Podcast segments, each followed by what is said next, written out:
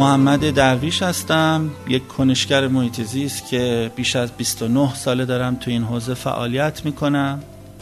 امروز می‌خوام با یک پادکست دیگه در یکی از موضوعات مهم محیط زیستی با شما گپی دوستانه بزنم.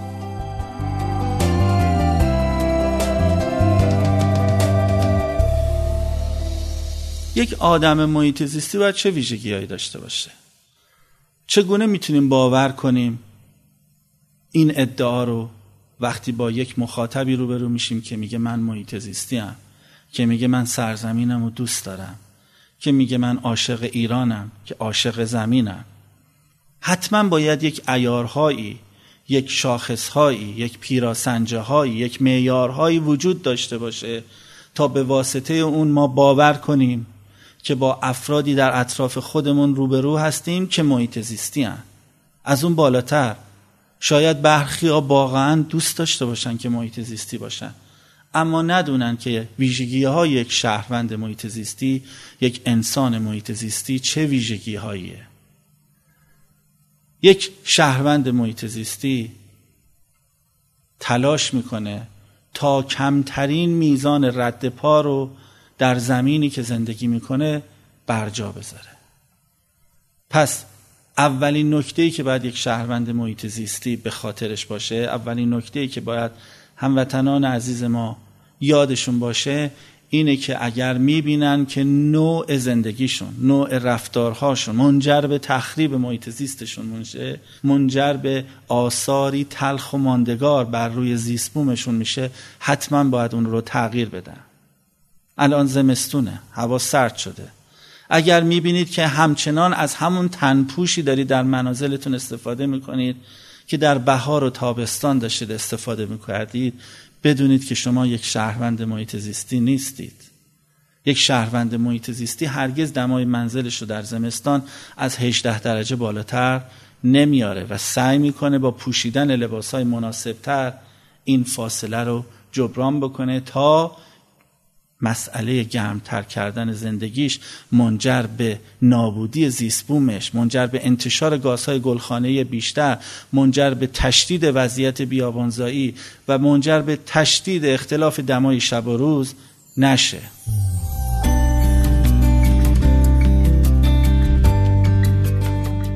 یک شهروند محیط زیستی تلاش می‌کنه تا هرگز از یک کیسه پلاستیکی استفاده نکنه. میره سراغ استفاده از کیسه های پارچه ای یک شهروند محیط زیستی همیشه تو کیفش یک کیسه پارچه ای داره. همیشه تو کیفش یه دونه لیوان داره تا از لیوان های یک بار مصرف استفاده نکنه. یک شهروند محیط زیستی در جابجایی های ارتفاعی خودش تا دو طبقه هرگز از آسانسور استفاده نمی‌کنه. چون آسانسور برای حرکتش نیاز به انرژی هست و انرژی داره از نیروگاه های حرارتی تأمین میشه و این نیروگاه ها داره زمین رو تخریب می‌کنه. یک شهروند محیط زیستی تا اونجایی که بتونه باید از همین دوچرخه استفاده بکنه در رفت آمدهاش. باید تلاش بکنه تا پیاده بره و تا اونجایی که امکان داره از خودروی شخصیش استفاده نکنه مگر در ترددهای بین شهری. یک شهروند محیط زیستی تک سرنشین هرگز نمیرانه. یک شهروند محیط زیستی هرگز و هرگز در خیابانها بوغ نمی‌زنه و آلودگی صوتی ایجاد نمی‌کنه. یک شهروند محیط زیستی دست کم یک روز در هفته از پروتئین حیوانی استفاده نمی‌کنه. چرا که می‌دونه که مصرف گوشت قرمز یکی از مهمترین عوامل انتشار دهنده گاز متانه. یکی از مهمترین عوامل مصرف آبه. اون می‌دونه که تولید هر کیلو گوشت قرمز 15500 لیتر آب می‌بره. یادمون باشه که پر مصرف ترین محصول کشاورزی ما یعنی برنج 3 کیلوگرم سه متر مکعب آب می‌بره و هر کیلو گوشت قرمز گوساله بیش از پنج برابر هر کیلو برنج آب مصرف می‌کنه. پس ما اگر دوست داریم که همچنان بختگان و تشک و کمجان و ارژن و پریشان و گاوخونی و هامون و صابوری و آلماگل و آلاگل و آجیگل حالشون خوب باشه باید تلاش بکنیم تا در مصرف پروتئین حیوانی صرفه جویی بکنیم.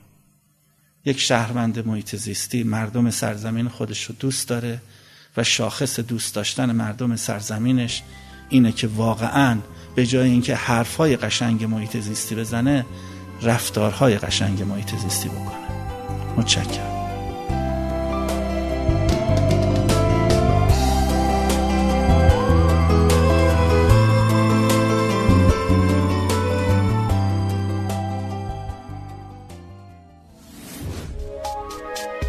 حالا به این موضوع فکر کردی که تجربه با دیگران به اشتراک بذاری؟